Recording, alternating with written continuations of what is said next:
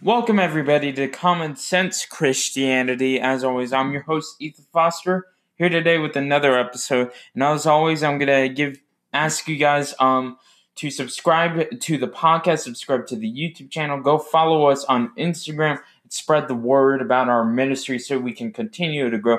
We thank you guys for all your support. We are praying for you. Stay in prayer uh, for our brother Ravi Zacharias as he is on his journey home to uh, Heavenly Father, and uh, continue praying for everyone that has been negatively affected by coronavirus. And hopefully, God will work out a miracle in this time of trouble. Our verse of the day comes from Matthew five sixteen. In the same way, let your shine, your light shine before men, that they may see your good deeds and praise your Father in heaven. Amen to that, as always. So, guys, I haven't talked about abortion in a while on this show. Um, it's a very highly controversial issue that hasn't been talked about that much because of the pandemic and all of this stuff going on. Uh, but I was uh, looking at a bunch of, uh, I was looking at the news or whatever, and uh, I stumbled upon this article by Fox News, and it says the Price is Right special donates almost one hundred thousand dollars to Planned Parenthood, and it sparks it sparks debate. Uh, that's the title of it. So we'll read through it and we'll talk about the implications of it. I don't really care about the story itself, but it brings up an important topic. So it says CBS's um, primetime special, The Price is Right at Night, sparked heated uh, reactions from view- viewers on social media over its decision to donate $100,000 to Planned Parenthood. The longest running game show in television history aired Monday evening with regular host Drew Carey joined by the Emmy winning host of uh, RuPaul's Drag Race. Uh, the famous drag queen was on hand to help raise money for charity, with the show promising to match the contestants' prize winnings with a donation to Planned Parenthood. Contestants won big during the special, totaling $97,266 in prizes. This prizes. This meant that the same dollar amount is now going to the organization as a char- charitable donation. Reaction to the guest host choice of charity was split. Viewers who did not support the organization took to Twitter to voice their outrage over the Price is Right cash gift. I and it says, quote, I went to watch the Price is Right nighttime special with RuPaul, but his charity was uh, Planned Parenthood. They lost this viewer. Hashtag Trump 2020. No, again, I'm not going to make it a Trump versus Biden whole thing because that's not what the show is about. You can check out the Sons of Liberty podcast for that. Uh, but this is sickening to me because what we see now in society, we see this type of double standard when it comes to these things you hear uh, people supporting uh, the lockdowns uh, indefinitely until there's a cure or something like that, or until there's viable testing, which is a reasonable argument. And they say, well, if you reopen, you don't care about the vulnerable.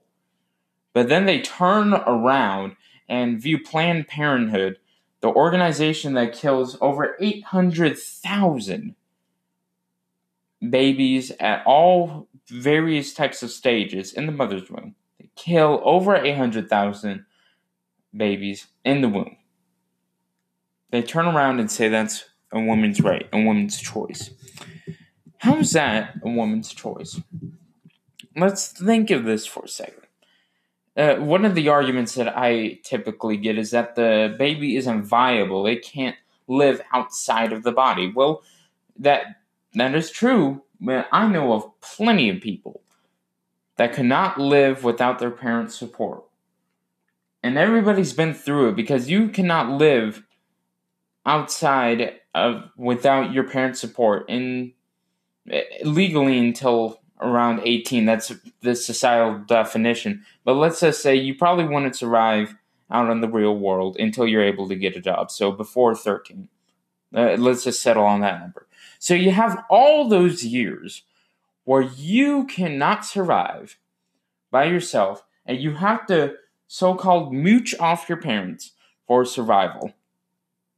Where's the argument? Because of course they people won't apply it to that pro-choice people because for some reason it's different. It's not different in nature, but to them, since it doesn't fit their perspective on things, they ignore uh, the argument. Or how about this one? It's just a clump of cells. Well, technically, all of us are just a clump of cells. So where's the dividing line? Because all of us are a clump of cells, scientifically speaking. Especially if atheism is true, then there's no value in us at all. So what's the argument here? Because obviously we shouldn't kill full grown people. Obviously we shouldn't kill children. Obviously, we shouldn't kill the more vulnerable people of society, but yet they don't apply this standard to babies in the mother's womb because they say it's just a clump of cells. We're all just a clump of cells. And that is very, very, very simple to understand, and that is purely scientific. But of course, since it doesn't fit these people, these people's um standard, well, their view of the world, then they just throw it out and ignore it. It's a double standard and it is hypocritical and it's, it is sickening. So that is not a charity. Planned Parenthood is one of the most evil organizations in America right now. And notice, to try and justify the, their egregious actions, they dehumanize the baby. Now, uh, notice this is the exact same arguments that have been used for many of the great atrocities in human history. We can go back to slavery, we can go back to the Holocaust, and I'm sure there's plenty more examples out there, but we don't need to look at those because this one is the best option. Now, the reason people didn't want to give up their slaves is because they saw them as property. They saw them as the same value as a cow, as a pig, or anything else they owned. But somehow it's different here. What about the Holocaust? Hitler thought he was doing the world a favor by killing six million Jews. Who is to deny him that?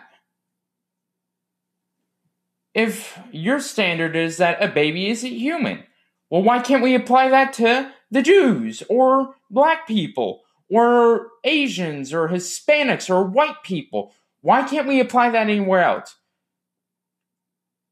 It's because it doesn't fit in their worldview. So they they cancel it. They take it out and they ignore that. And then they use uh, stereotypical words to describe uh, people who think this way. Oh, you're taking a woman's right. What right do they have to take another human being's life? And let's focus a bit on the cause of that. They mention rape a lot, but how much um, does rape really have to do with it? According to abort73.com, 0.27% of all abortions are because um, of a woman getting raped. 0.27%. Out of the 800,000 to a million abortions committed in this country.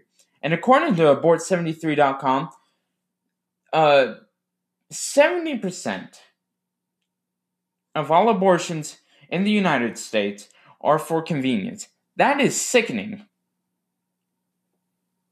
And we like to talk about the millions of people enslaved or the 6 million Jews that were killed. What about the 60 million babies ever since Roe versus Wade that have been slaughtered in the name of women's rights. How the heck does that work? That is sickening to me. And you can call me whatever you want. Go ahead and email me. You know the email, common sense Christianity podcast at gmail.com. Email me. Comment on my YouTube videos. I will be happy to debate you on this because the fact of the matter is, it is unjustifiable. Well, what if they're poor? Why are you having sex? See, there's there's a cause to having a baby. They don't just pop up in your belly. Why are you having sex knowing you have the risk of having a child and you can't support it? Why should the baby have to suffer for your dumb decisions?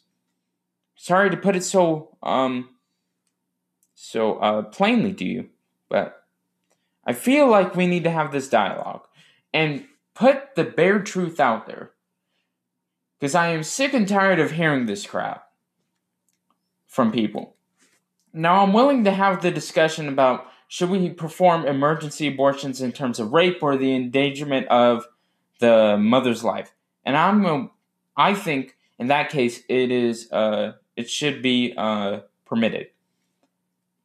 But those are the vast minority of cases. And then they talk about how screwed up the adoption system is. Well, you're right. There is a lot of things we need to fix in there. But how on earth is it a solution to take someone's life away? There are a lot of problems in this earth. Let's let's take a global warming for example. And let's uh, hypothetically say that 100% of it is caused by human activity.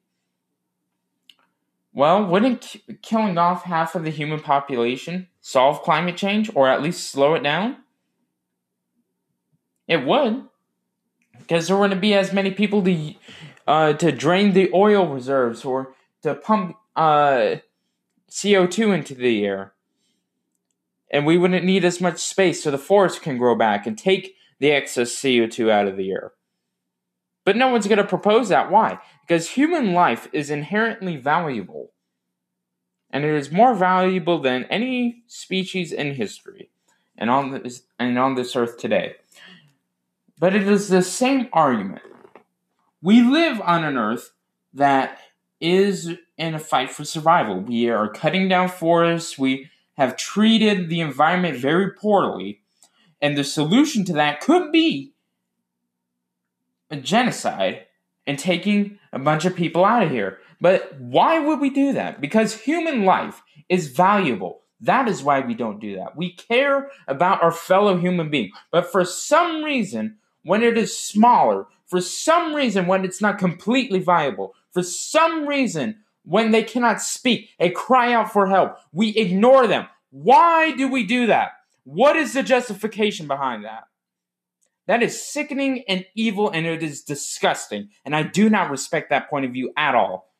And I will dedicate my resources to fighting it, which isn't much. Now, I sympathize with women who have had an abortion. It's traumatizing to them.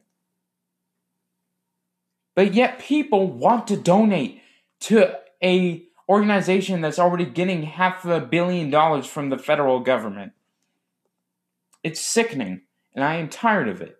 And I'm going to talk more about these issues on this show because I'm fighting against it for those who cannot cry, for those who cannot stand up against the the mass genocide against our young children. It is sickening. Why not continue to a one year old, a two year old, a three year old? Why can't you abort them? Now, of course, I wouldn't support that because they're a human life. But what's the difference? They can't survive away from their mother for that long. They're still just a clump of cells. They're still developing. What about a 15 year old? I'm 15. Why can't my mother kill me off? I probably can't. I can't buy a house. I can't buy an apartment. I'd be working at a fast food restaurant. Mm-hmm. My brain isn't fully developed. Why can't you kill me off? But see, that's not a popular opinion. The popular opinion is women's rights, rights, women's choice. Oh, the conservatives are going after our rights. They're going after our freedoms. They're trying to control women. How the heck is that trying to control women? It is trying to prevent the mass genocide that has been going on in this country for far too long. We are trying to stop one of the greatest sins that America has ever committed. And yes, it is one of the greatest. It is right up there with slavery. And I will stand by that comment. I don't care if you're offended in listening to this. I couldn't care less. Again, willing to have the dialogue. But if you're angry at me right now, I don't care. I couldn't care less. You have nothing to take from me. I know I owe nothing to you. But the fact of the matter is, abortion will end. In the words of Martin Luther King, and I'm quoting it off the top of my head, the arc uh, of the moral universe is long, but it bends towards justice. It will be a long fight, and it will be a hard fight, but abortion will end. And I hope I am alive to see the day that America will shine the light on this great atrocity and finally get rid of one of our greatest sins and finally make a more perfect union. Because it is sickening and it is disgusting, as I've been saying this whole episode. And that we will close. God bless you guys.